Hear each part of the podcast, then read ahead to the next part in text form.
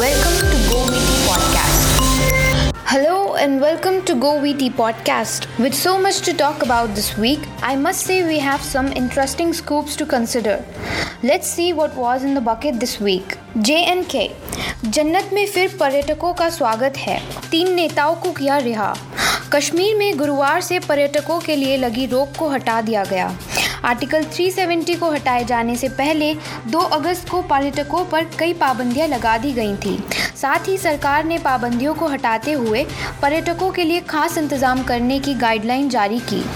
वहीं कश्मीर आने वाले पर्यटकों की मदद सरकार करेगी और उन्हें ज़रूरी सुविधाएँ भी मुहैया कराई जाएँगी। कश्मीर में पर्यटकों की एंट्री तो शुरू हो रही है, लेकिन अभी भी घाटी में कुछ ऐसी दिक्कतें हैं जिनका सामना करना पड़ सकता है।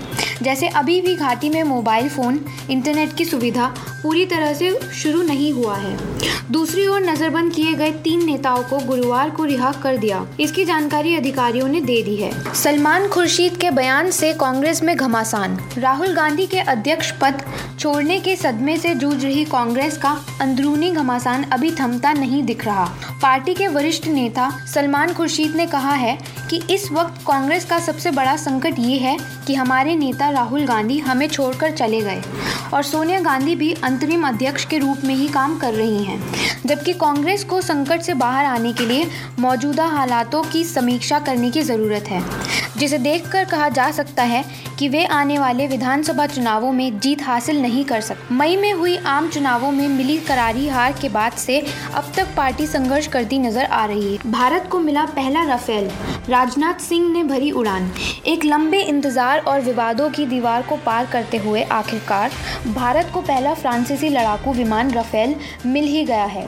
रक्षा मंत्री राजनाथ सिंह ने मंगलवार को शस्त्र पूजा करने के साथ ही दसॉल्ट कंपनी से पहले राफेल विमान को रिसीव किया। इसी के साथ भारत आसमान में और भी अधिक शक्तिशाली हो गया है। लेकिन भारतीय वायुसेना के बेड़े में शामिल होने में राफेल विमान को अभी थोड़ा वक्त लगेगा, क्योंकि अभी तो भारतीय वायुसेना के जवानों की ट्रेनिंग शुरू होगी। बता दें कि भारत फ्रांस से कुल 36 राफेल लड़ाकू विमान खरीद रहा है।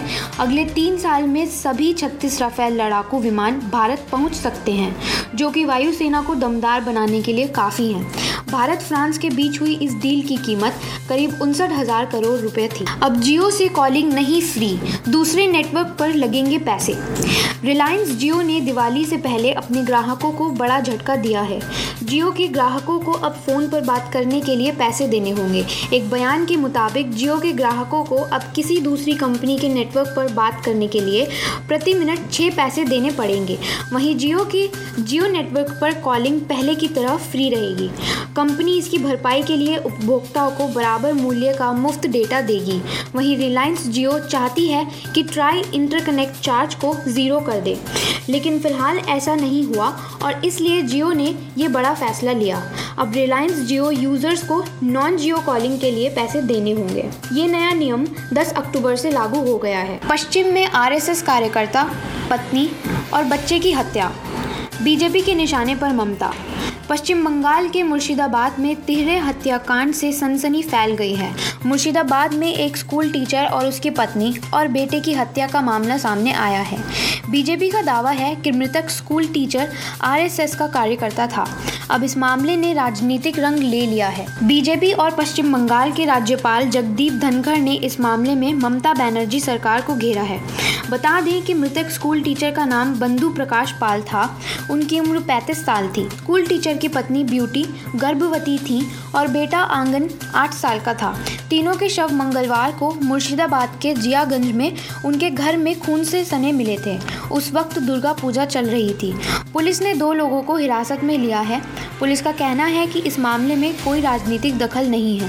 फ़िलहाल मामले की जाँच जारी है। So we have come this far will come back to you next week with something you should be concern about thank you for listening to go we podcast